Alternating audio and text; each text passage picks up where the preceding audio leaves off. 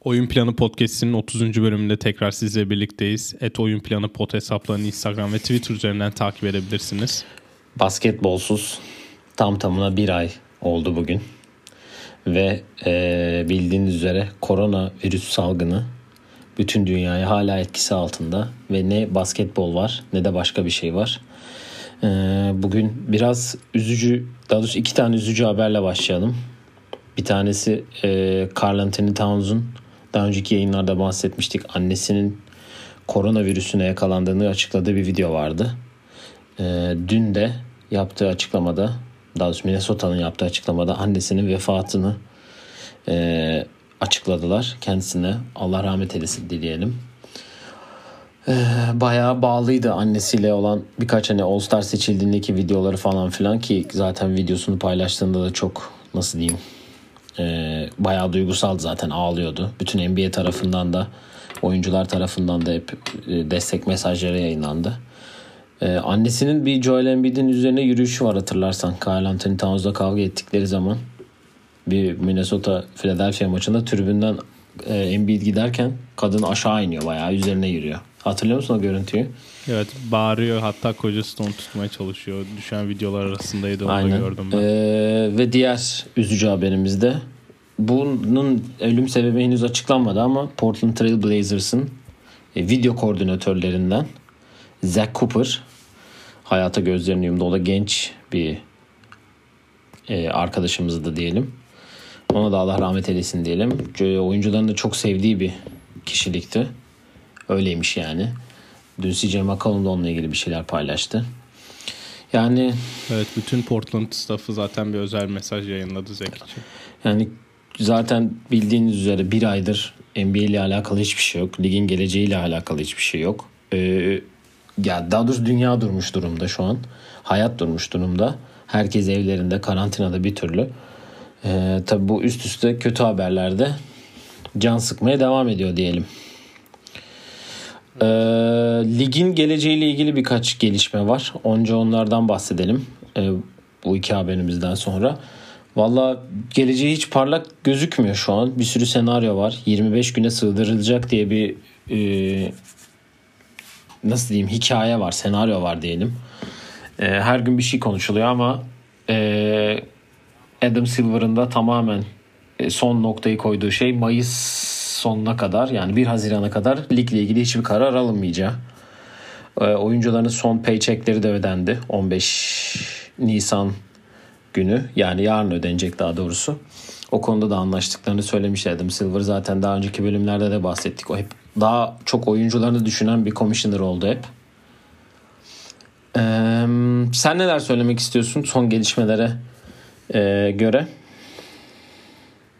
Yani zaten şu an official olan tek şey herhalde draft'ın Ağustos'a ertelenmesi oldu. Yani evet öyle, o da bir durum var, onu söylemedik. Bilmediği için sezon. Hı. O yüzden öyle bir karar alındı. Sonuçta draft herhangi bir oynanan basketbol etkilemediği için herkese daha fazla araştırma yapma açısından ve önümüzdeki sezonda ne zaman başlayacağı belli olmadığı için Ağustos'a çekmeyi planlıyorlar draft'ı, ki zaten öyle olacak gibi gözüküyor.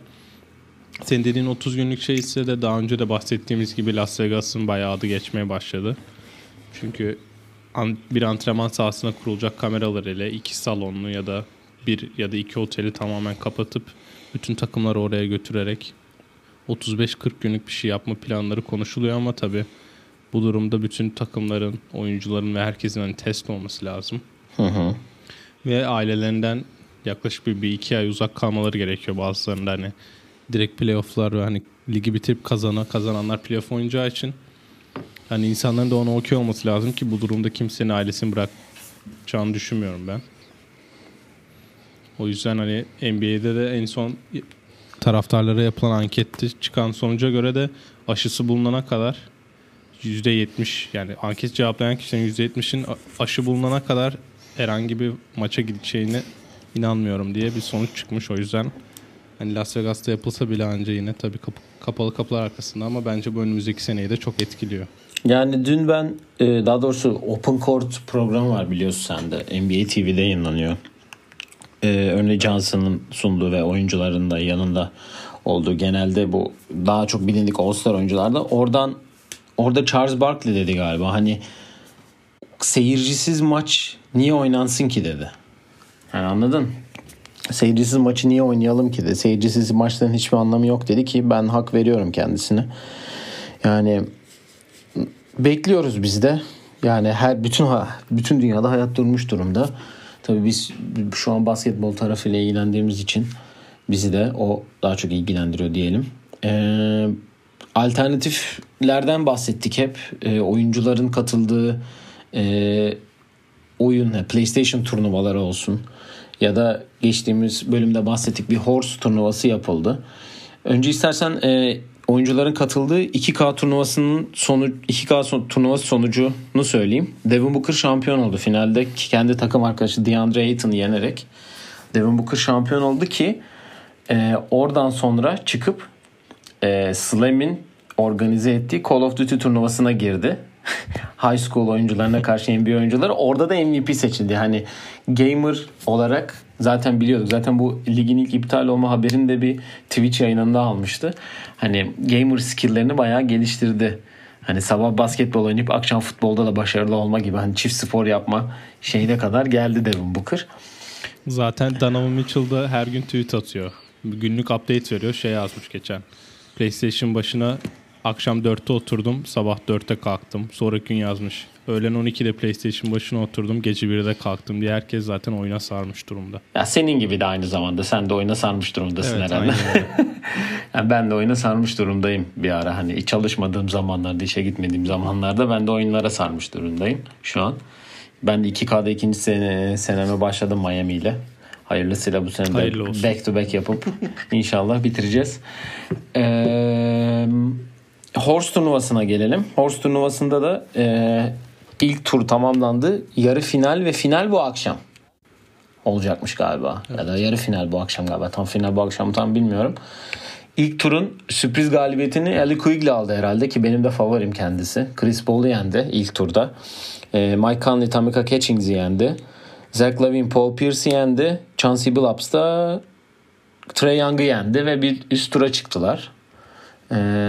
Valla Paul Pierce boş turnike kaçırıyordu en son.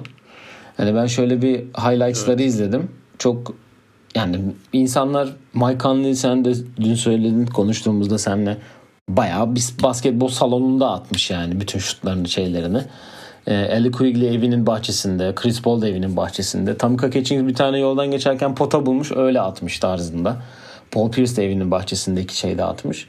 Ama ben hani atılan şutlara şöyle bir baktım, sanki Quigley daha bir bu işte yetenekli gibi duruyor gibi. Yani bilmiyorum sen de düşünüyorsun ama bu konuda tabii Chris Paul'u elemesi de senin hani canını acıtmıştır biraz. Geçen bölümde konuştuğumuz gibi hani bunu editlemeden canlı yayında yapmak biraz saçma olacak. Çünkü kaçırınca insanlar sıkılacak ki. Bence burada en büyük olayda, herkesin de çok dikkatini çektiği olayda, kariyerinizde kaç milyar dolarlar kazanırsanız kazanın, evinizin interneti kötü olduğunda herkes laf edecek.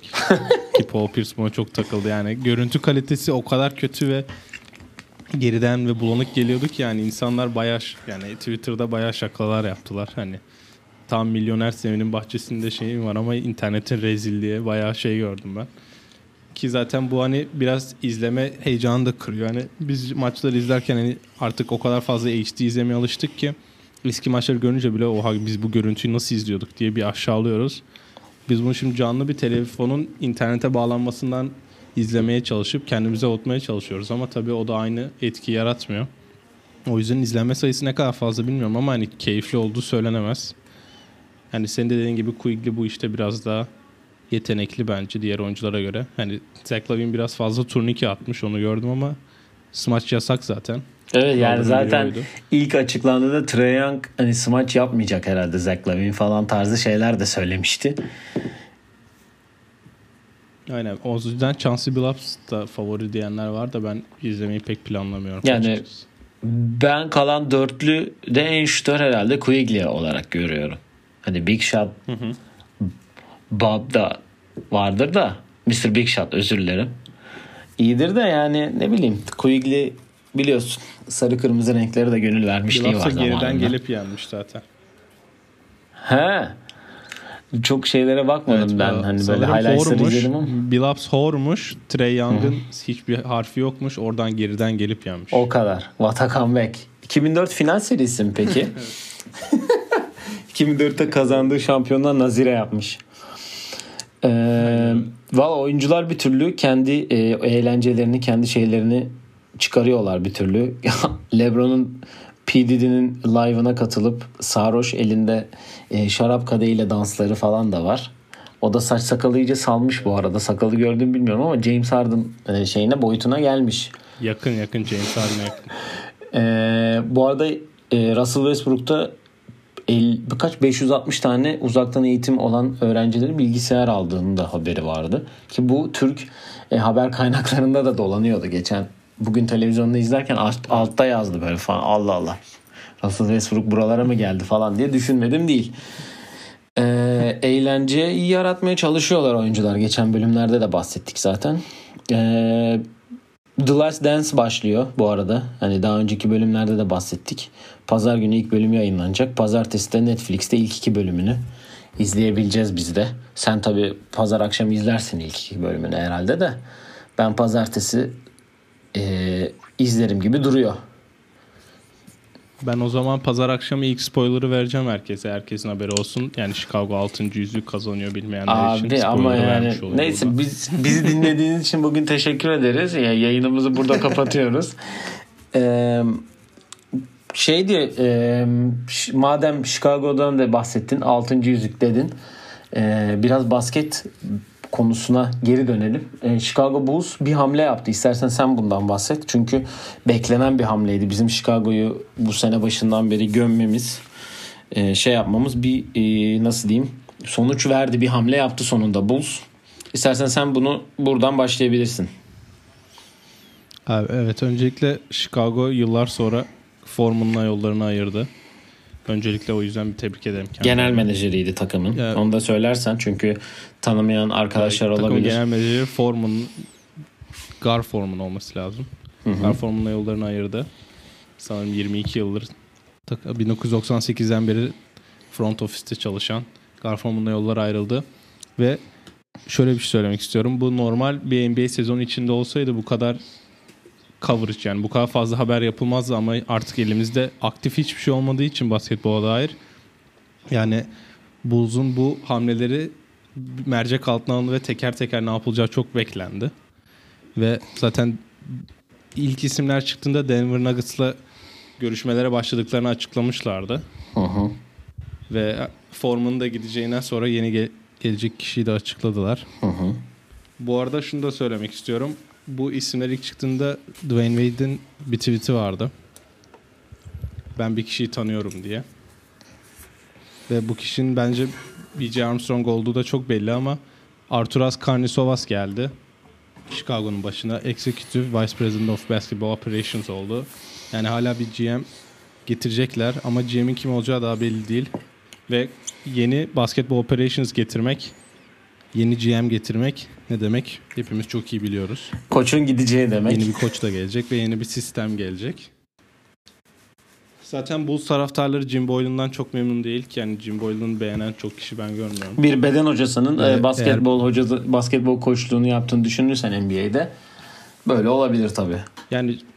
Yani çok işte bu suicide dedikleri, bizim Türkiye line drill olarak bildiğimiz şeyleri yaptırdı. Şınav mekik yaptırdı ve o tarz şeyler için çok eleştirildi zaten geçen sene. Hı-hı. Oyuncular hani hala bunları yapmıyor diye.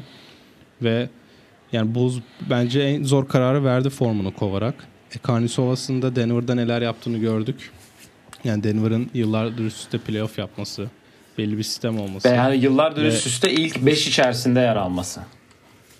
Yani Batı gibi bir yerde. Belki Denver'ın küçük bir market olması aynen. Onu çok etkiliyor Batı'da. Hı-hı. Çünkü sonuçta free agency'de Batı'ya gideceksen iyi bir oyuncu olarak gideceğin yerler belli. Görüyoruz hani Lakers, Clippers gerekli hamleleri yaptı. Denver kendi bulduğu oyuncularla özellikle Nurkic, Jokic draftında kendilerini çok öne attılar. Ve Nurkic'le de yollar ayrıldıktan sonra hani Jokic'i tamamen bir süper All-Star'a çevirdiler. Bence Bulls mantıklı bir hamle yaptı burada. Hani draftta çok şanssızlar bence. Zaten bu çok az konuşulan bir şey bence Bulls için. Ne kadar kötü bitirseler bile yıllarca üst üste bu sene de olduğu gibi hani 7. sıradan falan seçtiler. Hani belki bu sene 1 seçseler Zion olsa böyle olmayacaktı. Yani evet, geçen sene Coby White onlar için kötü bir tercih olmadı. Pardon, lafını böldüm ama hani onların daha yüksekten seçeceğini bekliyorduk hepimiz. Sonuçta yani Butler'ın en son yanlış hatırlamıyorsam LeBron'un onları elediği sene playoff'a girdiler. 2015. 5 evet. 15 olması lazım. Derrick Rose ya da 16'da Wade'le de girdiler. 2-0'dan 4-2 kaybettiler. Ha evet, doğru. Boston'a yenildiler galiba. Evet. Boston'a öndeyken Rondo sakatlandı. Ondan beri hani belli bir gelişim yok. Markkanen takası, Zach LaVine takası ve belirli şeylerle hani hamleler yaptılar gelecek için ama bence burada önemli olay Zach LaVine kalacak kesin artık. Zach LaVine'le Jim Boylan'ın arasında bir gerginlik olduğu da belli. Ve eğer bu takım Zach LaVine üstüne kurulacaksa yeni bir koça ve yeni bir değişime gerek vardı. Ben koç olarak 2 aday görüyorum. Senin adayın var mı? Bir tanesi çok belli zaten de. Ya seninle hep konuştuğumuz bir konu var. Hani sonuçta bunu ilk nasıl diyeyim, Nets'ten ayrıldığı zaman da galiba birkaç program önce bahsetmiştik. Kenny Atkinson'ı çok şey görüyoruz. Yani ben de sen de eminim senin bir ilk baş adayın odur. Benim de o. Yani Kenny Atkinson'ı oraya ben yakın görüyorum. Çünkü yeni bir yapılanma. Çok genç bir takım. Çünkü Brooklyn, evet, Kyrie ve Durant geldiler. Ama ondan önce geçen sene D'Angelo Russell'la, Spencer Dinwiddie'yle ve kalan yan parçaya Caris LeVert olsun, diğer parçalarla çok iyi işler yaptılar ve çok genç bir kadroydu. Burada da çok genç bir kadro var. Yani bir süperstar var. Yani süperstar demeyeyim. Hani bir star var. Bunun etrafındaki genç oyuncular, hani Coby White olsun, Markkanen'i biraz daha itebilme. Hani nasıl diyeyim, Wendell Carter olsun, biraz daha ona yardımcı olabileceği yerlerdeki veteran sayılabilecek bir Satoranský var. Hani bilmiyorum sen de düşünüyorsun ama hani Zach LaVine etrafına kurulacaksa, geçen sene nasıl D'Angelo Russell etrafında kurduysa Kenny Atkinson bir sistem diyeyim, aynı sistemi burada da kurabilir diye ben düşünüyorum. Ben de aynı şeyi zaten kovulduğu programda direkt konuşmuştuk. Bulls alsa ilk kez mantıklı bir hareket yapmış olurlar diye. Ve ben hani olabileceğini düşünüyorum. Ancak Kenny Atkinson'da acaba oyuncu geliştirme koçu sıfatı üstüne yapışmasın diye daha galibiyet almak isteyenli. Hani ilk sene NBA finali oynayan koçlar son dönemlerde bayağı popüler oldu. Görüyoruz. Aha. Acaba o da öyle bir şey yapmak için direkt playoff'ta hani atıyorum 2. turda elenen bir takıma mı gider diye düşünüyordum ki sezonu oynayamadığımız için onu göremiyoruz da. Benim 2. adayım Dave Joerger. Sacramento'da hatırla sezonu playoff yapamadıkları için kovulmuştu. Luke Walton geldi yerine. Ama Joerger Kings'e hani en son playoff yaptığı seneden sonraki en iyi rekoruna taşıdı. Ki bunu da hani De'Aaron Fox'u 1 numarada hani çok ön plana çıkararak inanılmaz tempolu bir basketbol oynatıyordu ki 18-19'da daha herkesin çok tempolu oynamadığı basketbol vardı. Bu sene öyle olmadı tabii. Bu sene herkes koş kopyala yapıştırı yaptı ve koş basketbol oynamaya başladı. Özellikle hani Rockets'ın da son yaptığından sonra artık hani herkes üçlük ve tempoya kaydı. Ben Joerger'ın olabileceğini düşünüyorum. Sonuçta Memphis ve Sacramento'da çalıştı. Hani küçük market çalışmayı bilen biri. 3 tane playoff var ki hani 2 kere ilk turda elenip bir kere de semifinal'da elendi. Hani kazanmak için belki tamam, okey, yani 40 galibiyet alsa belki doğuda playoff'u çok rahat zorlayabilecek bir takım da olabilir. Ama ben eğer gelirse Joerger'ın tempoyla belirli şeyleri çözebileceğini, hani Coby White'sa sonuçta bir diğerin fax yapacak demiyorum ama hani o role evrilip belki Zach LaVine'den daha öne çıkarabilecek bir oyuncu. Sonuçta Memphis'te Conley, Gasol, Randolph gibi o süperstar değil belki onlar ama yıldızlarla çalıştı. Ki bence Marc Gasol bir süperstar da. O yüzden hani Joerger ya da Atkinson gelirse bence Zach LaVine için çok iyi olur hani basketbol açısından. Öne taşımak açısından ama ben yabancı bir GM, işte basketball operations yabancı olduğu için öncelikle Markkanen kalacağını düşünüyorum ki bilmiyorum senin çok haberin var mı ama gideceğine dair inanılmaz dedikodular vardı burada son dönemde. Yani biz seninle hatırlıyorsan beraber olduğumuz sene başında benim senin yanında olduğum zaman Chicago'yu konuştuğumuzda playoff yaparlar mı acaba? Kim var? Hatta sen Satoranski söyledin. Ah doğru, Satoranski gelmişti buraya falan filan deyip hani iyi de bir Coby White onlar için bir şey oldu, nasıl diyeyim? Piyango oldu denilebilir bir şey. Yani o aşağıdan istediği yani, evet. Bir sonuçta guard kısmında çok sorun yaşadılar uzun sene boyunca. Derrick Rose'dan sonra gerçek bir guard yani Rondo'dan beri diyeyim, hani Derrick Rose demeyeyim de hani Rondo'dan beri adam gibi guardları evet. Yoktu. Hani yani dediklerine katılıyorum. Zach LaVine'nin bir türlü artık o istenen ya ondan beklenen seviyeye gelmesi gerektiğini düşünüyorum ki bu onun için çok büyük bir fırsat. Hani hem dediğin gibi hem Joerger hem de Kenny Atkinson onun için iyi bir sıçrama olabilir. Zaten sıçrama da onun işi. Çok iyi biliyoruz biz de. Diyelim. Bu arada kendisini tebrik edelim. Dün kız arkadaşına evlilik teklifi etmiş. Dünyada salgın var. Dünyanın sonu mu geliyor? Millet konuşurken abi evlenme teklifi etmiş. Welcome to the club diyerek kendisine tebrik ediyorum. Evet, sizin kulübünüze kendisi geldi. Evet. Bu Chicago'yu Markkanen yani çok nasıl diyeyim? İstikrarsız giden bir kariyeri vardı. İlk başlarda gerçekten isminden çok bahsettirdi. Hani iyi bir turnuva, hatta iyi de bir turnuva geçirdi 2017'de Euro'da. Hatırlıyorsan bunu Avrupalılar bölümünde zaten ondan bahsetmiştik. Dediğin gibi Avrupalı yani kalıcı kalabilir, bir sezon daha deneyebilir diye düşünüyorum ben. Çünkü yeni bir sistem, yeni bir heyecan ama tabii önce beden hocasının ayrılması lazım okuldan. Beden hocası ayrılacak ki bu bizim konuştuklarımızda gerçekleşecek. Ama işte Bulls eğer bu dediğimiz değişikleri yapıyorsa, bizi dinliyorlarsa, özellikle o yeni gelen Litvanyalı hocam, hani adını ben pek söyleyemiyorum ama bizi dinliyorsa ki eminim dinliyordur. İlk 6 içerisinde yani 6-7-8'den playoff'a girebilirler. Ya da 7-8 sıralarında playoff'a girebilir. Yani Detroit'ten daha iyi olabilirler. Yani ne bileyim Orlando'dan daha iyi olabilirler. Zor değil yani. Yani bu da çok zor değil zaten senin de dediğin gibi.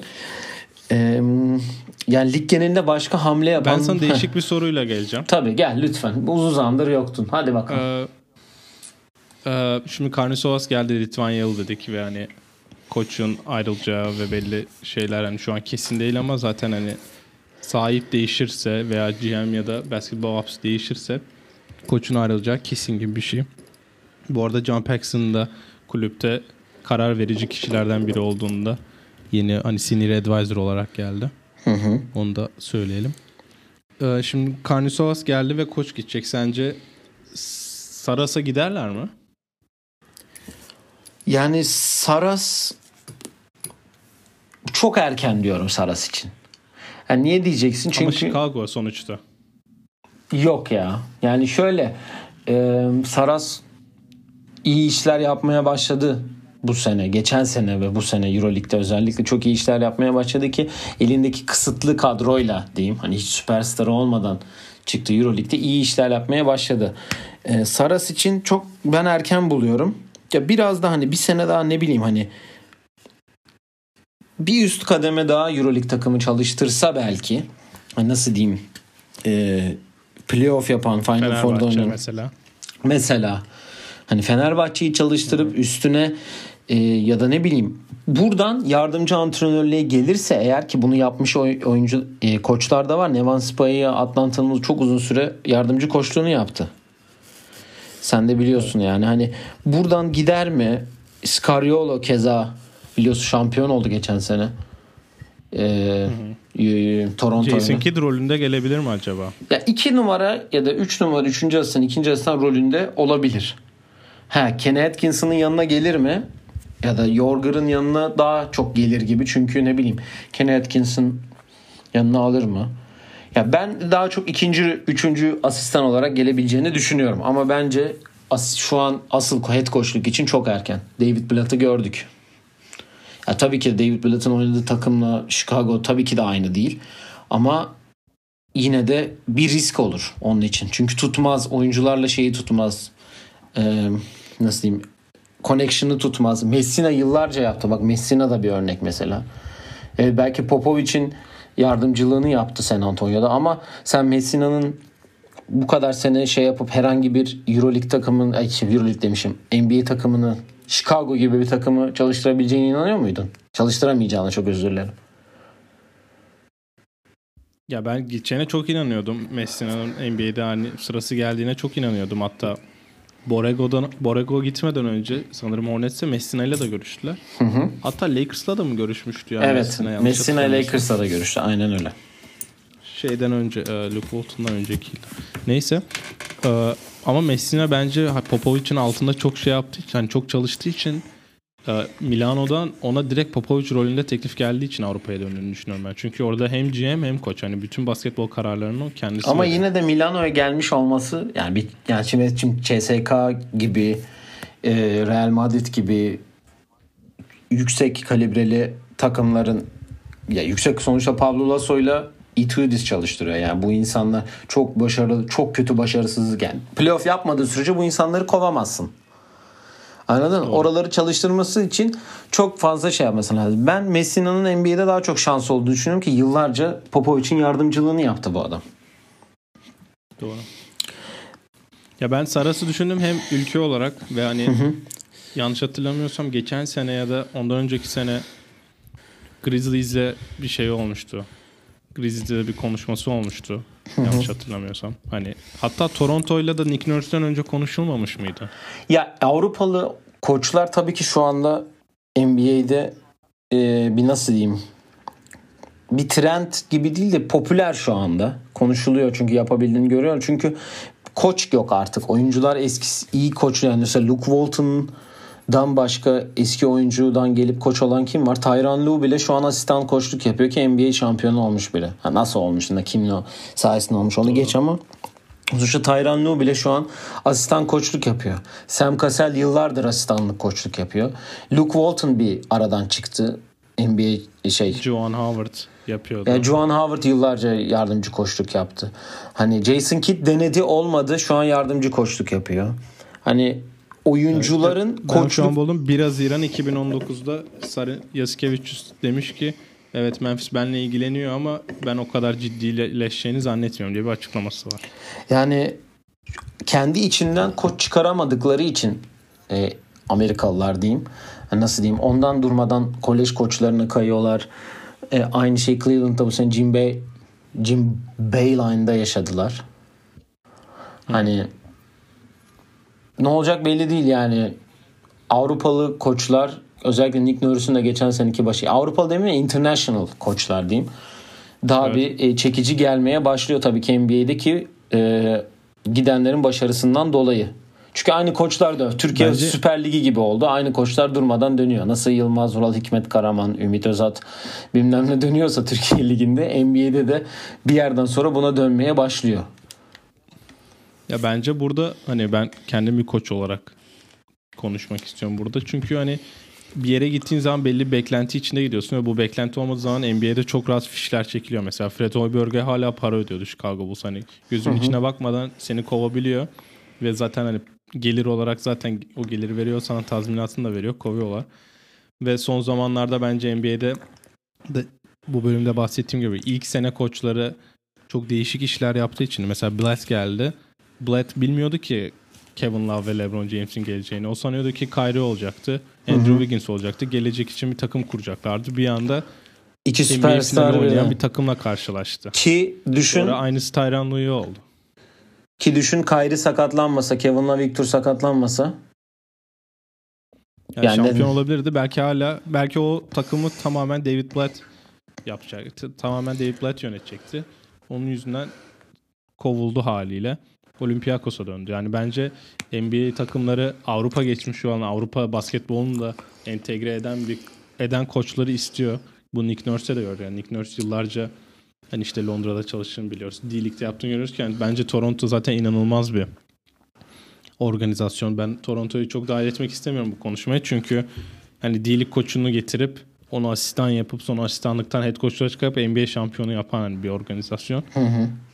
O yüzden hani ben hani Saras'ı düşünüyorum. Saras hani Zalgiris'te belli bir başarı yakaladı. Final Four'a kaldı ama hani adı geçti. Belki o zaman gelse şu an asistanlık olarak hani bir şansı olabilirdi ama ben sadece Litvanyalı olduğu için ve hani Avrupalı Hani öyle şeyleri entegre etmek isterse belki Saras'ı hani yalandan bir görüştükte olabilir diye düşünüyorum da yani tabii. Bir nabız yoklama da olabilir. Dışında başka aday yok gibi. Nabız yoklama da olabilir. Ya Avrupa'dan başka aday yok gibi şu an. Ya hatta sana şunu diyeyim. Rick Pitino geldi Avrupa'ya. Düşünebiliyor musun? Yani onun durumu biraz farklı hani burada yaşadıklarından dolayı. Ha, ya aynen öyle geldi. Panathinaikos'ta koçluk yaptı. Evet hani lig bittiği için döndü. Başka kolejle anlaştı. Orası ayrı ama sonuçta burada bitirecekti burayı. Ve playoff yarışında olan bir takımdaydı. Evet. Yani şöyle bir şey de var mesela.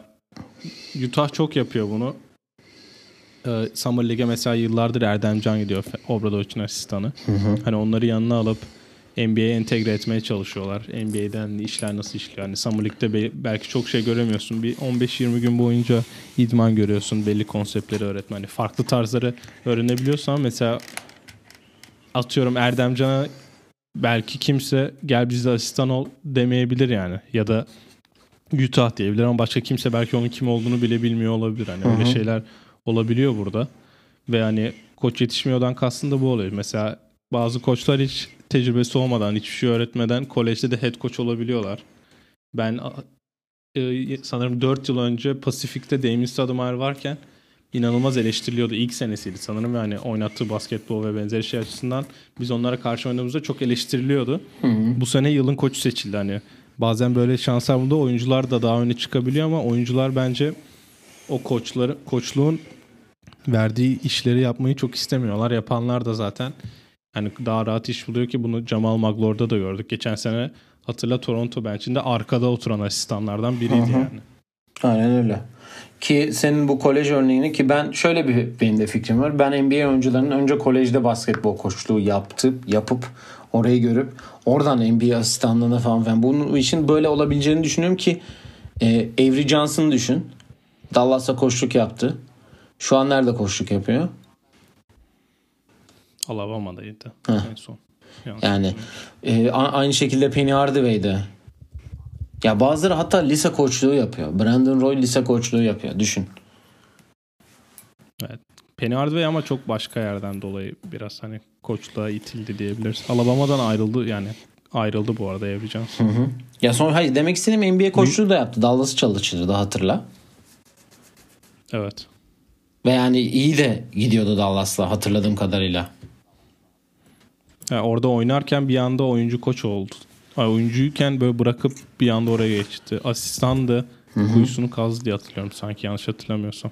Yani öyle koçluk işi zor. Sen de iyi bilirsin. Sen de inşallah geleceğin bir koçu olarak düşünürsek. İnşallah.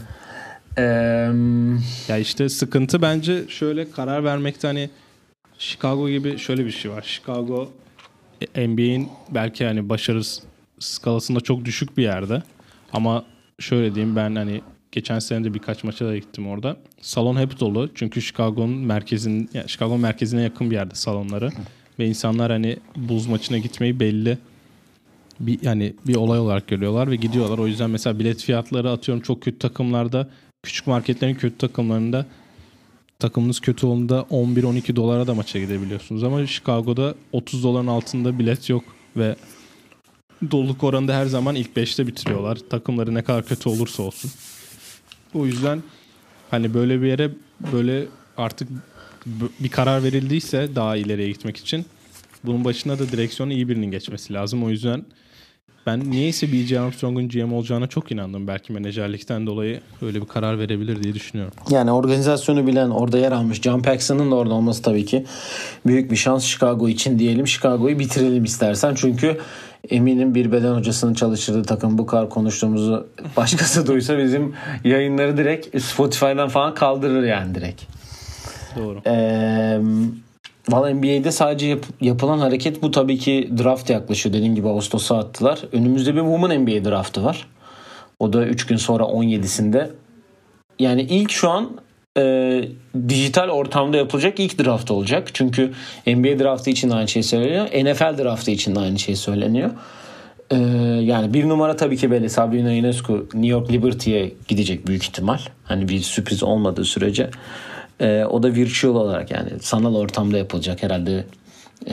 FaceTime'dan mı yaparlar artık nereden yaparlar bilmiyorum ama değişik olacak. Onun için de gerçekten felaket demeyeyim de sonuçta geçen sene yarı finalde yenilip şampiyon olmak için dönüyorsun. Muazzam bir sezon geçiriyorsun. Yılın bütün ödülleri topluyorsun. Üstüne böyle bir şeyden dolayı şampiyon olacağın senede tekrar yani belki şampiyon olacağın senede lig iptal oluyor. Women NBA draftına gireceğin en büyük hayalin o. Onda da hani çıkıp da hani evet Women NBA draftı gibi değil belki ama sonuçta yine bir numara çıkıyor orada. Forma istiyor, bir şey yapıyor falan. Ya bir hayalin öyle bir değişik oluyor yani. Yani sen de orada daha bu konuya vakıfsın zaten. Sen ne düşünüyorsun? Sabrina'nın bu şanssızlığı mı diyelim ya da artık böyle oldu mu? Geçen sene gitse bile 1. sıradan gidecekti. Onu bile hani bu sene bir daha dönüyorum ki hani NCAA şampiyonu olmadığım için geri dönüyorum dedi. Ve adam diyorum pardon. Yani bu karar verilirken aklında bir tek bir şey var. Hani o bir mektup yazmış. Mektup yazarken hani düşünebileceği tek şey hani ben bir tek bunu yapmadım, bunu da başarıyorum. Ve sonra zaten yine 1 numara olarak gideceğim bir sakatlığım olmazsa ki sakatlı olsa bile 1 numara giderdi bence. Ama hiç kimse tabii böyle bir hani o mektubu yazarken ulan seneye dünya durursa ne olacak diye bir fikir aklına gelmiyor. Ve hani kimsenin de öngöremeyeceği bir şey. Ve böyle bir şey olunca tabii hayal kırıklığına uğruyorsun ama yani 1 numara gidecek. Hani şu an hayatı tamamen değişecek. Ve hani oyuncu olarak bence Women NBA basketbolunu da değiştirebilecek oyunculardan bir tanesi. Ki New York gibi ve de büyük bir şehre gidecek. Yani. Öyle de bir durum da var. Yani New York Liberty mesela küçük bir salonda oynuyor yanlış hatırlamıyorsam. Hani bazı Women NBA takımları büyük salonlarda oynayanlar var. Mesela Chicago Sky, Indiana Fever yanlış hatırlamıyorsam onlar da büyük salonlarda oynayanlardan. Ama mesela New York Liberty küçük bir salonda oynayan orayı doldurup hani belki daha büyük bir yere geçmesini sağlayabilir ki Women NBA'nin büyümesini de hepimiz istiyoruz. Evet, yeni izlemesi çok zevkli. Yeni kontrat anlaşması da yapılmıştı hatırlıyorsan. Biz de bundan bahsetmiştik önceki bölümümüzde. Kia Nurse'le beraber iyi bir ikili olurlar inşallah diye düşünüyorum ben. Ne olabilir? Vallahi eklemek istediğin herhangi bir şey var mı? Yani bu şeyden de bahsettik. NBA draftının da Ağustos'a çekileceğinden oyuncular yavaş yavaş gelmeye çalıştı. Önümüzdeki bölümde belki yani beğendiğimiz prospektlere dalarız. Herkes yavaştan açıklamaya da başladı. Yani kolej senin bunlar işin. Da... Sen biliyorsun biraz oturup evde FIFA ya da herhangi bir şey oynayacağına bunlara bakarsan belki daha rahat şey olabilir. Ya da eski. Vallahi bu ara 2001 Avrupa Şampiyonası'nı izliyorum İstanbul'da olan. Yarı finalde izledim. Bu akşam final izleyeceğim bakalım. O sonra izleriz kolej. Sana bir spoiler vereyim o zaman. Finalde kaybediyoruz. Evet, onun haberi geldi bana. Ben de bu arada geçen bölümde Hall of Fame bölümünde konuştuk Tomjanovic'i. Hani dedim 90-95'i bir izleyeyim falan. Bugün demin yayına girmeden önce 95 finalinin 4. maçı vardı. Son maçı. Çünkü 4-0 bitiyor o seri. Orlando'ya karşı oynadıkları Shaq, Penny Hardaway, Dennis Scott, Horace Grant, Branshaw o şeyde Orlando'da. Diğer taraf tabii bildiğin gibi Hakeem Olajuwon, Kenny Smith, Sam Cassell, Robert Horry, Mario Elie ve Clyde Drexler. Vernon Maxwell yok mu? Vernon Maxwell da var. Doğru. Zantabak. Zantabak'ta 90. Zantabak mı var cidden? Evet, 95 şampiyonluğunda varmış. Ben mesela Zantabak son 2 gündür bizim karşımızda yalnız. Ben evet. De Hırvatistan maçında Hüseyin Beşok'la karşılıklı postaplarını izledim. Bu arada ben şeyi bilmiyordum. Clyde Drexler'ın tek şampiyonluğu buymuş. Ben 94 yılında da var diye düşünüyordum. Yokmuş ama 95 o sene gelmiş zaten ki hani Tomjanovic'ten bahsettik. Tomjanovic'le oynamayı istiyorum falan filan diye ki o da zaten sebebi de buymuş ki o da born and raised Houston olduğu için bütün salon eski salon bu. Summit diye geçiyor orası. Eski salon bu şeyin otoyolun kenarında olan salon. Her yerde işte yüzük parmağın ölçüsüne kadar Clyde işte falan gibi bir sürü pankartlar vardı. Çok güzel zaten herkes ona gidiyordu. Yalnız Hakeem Olajuwon harbiden çok fark yaratmış ya.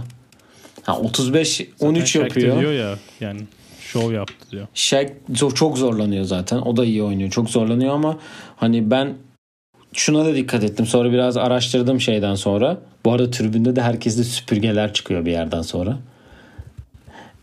Houston yazanlar var. Yeni kural geldi. Ne gibi? Yeni kural getirmişlerdi şeylere. Ev sahibi takımlarına izin vermiyorlardı şey için. Süpürge getirmelerine izin vermiyorlardı bir süre sonra. Çok güzel şeyler gördüm. Houston yazanlar var back to back olduğu için. Şöyle bir bilgi vereceğim. İki bilgi daha doğrusu. Birincisi, Houston o sene 6. bitirmiş Batı'yı. İlk tur 3.'yü, ikinci tur 2.'yi, son turda 1.'yi elemiş. İlk 3'ü elemiş. Phoenix, San Antonio, biri daha. O 3.'yü hatırlamıyorum. Zaten en düşük seed'den şampiyon olan takım değil mi? Evet. Yani ilk şey değil mi o ya? Yani çok değişik bir takım. Marielli çok iyi bir final şey oynamış, son maç, 4. maç, ama ikinci bilgide eledikleri o sene mi?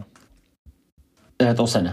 İkinci olarak da Robert Horry'nin girip bir istatistiklerine bir bak. Yani Hakim böyle oynamasa büyük ihtimal Robert Horry MVP olurmuş. Ama yani mesela Hakim öyle oynamasa bile şampiyon da olabilir.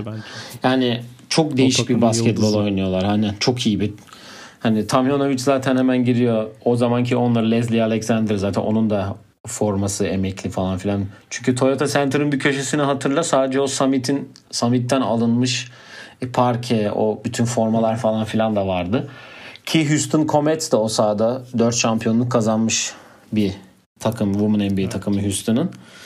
Onu izledim. Üstüne güzel oldu. Öyle konuşup şey yapınca geldi. Mesela biz geçen bölümlerde konuşmuştuk şeyi. Hani Raptors şampiyon olamazsa Kawhi Leonard'ı yapar diye. Hani mesela Houston böyle bir şey yapıyor yani o takım için. Sonuçta 2 sene üstte şampiyonluk kazanan takımı çok iyi onore ediyorlar. Hı. Ve mesela Toronto'da böyle bir şey olursa bence yani Kawhi'nin forması emekli edilebilecek duruma gelir. Hani kazanılmıyor. Sonuçta Houston'da o günden beri NBA finali yok. Ama hani o takım hep, herkes biliyor yani. Sen de orada yaşadığın için biliyorsun. O Houston maçına giden o takımın o şampiyonunu biliyor. Çünkü her yerde onlar var. Bence Toronto'da böyle bir yolu izleyebilir ileride. Aynen. Clutch City olarak adlandırılıyor zaten o 2 seneki takım. Ki eski arması benim de çok sevdiğim. O sarı kırmızı arması, yazısı. Ki bu sene formalarını da çıkardılar kırmızı. Hani dediğin gibi o yoldan ilerleyebilir Toronto'da. NBA TV'de çok güzel maçlar var. Tavsiye ediyorum. İzleyin. Harikadan. Hani durmadan playoff maçlarını veriyorlar. Bu sene oynanan güzel maçları veriyorlar. Hakikaten çok iyi maçlar var. Can gibi ya da 2001 Avrupa Şampiyonası'nı izleyebilirsiniz. Evet, finali izleyeyim. Finali bu akşam izle. Senin Twitter hesabından da bunu şey yapabilirler. İstersen onu da versen. Twitter hesabından aynen, kendi Twitter hesabımda videoları koyuyorum. İlgi çekici değişik şeyleri. Mesela Athena'nın bench'in arkasında oturduğunu görebilirsin. Ama Twitter adresini vermezsen search'ten bulamazlar. Yani @canozbalkan. Yani çok zor değil o yüzden. Eklemek istediğin herhangi bir şey var mı? Yok. Dinlediğiniz için teşekkür ediyoruz. Evde kalmaya devam edelim ve inşallah bu günler de yavaşça geçer de biz de basketbola ve kendi hayatlarımıza döneriz diyelim. Kendinize iyi bakın diyelim. Hoşça kalın diyelim. Hoşça kalın. Görüşürüz.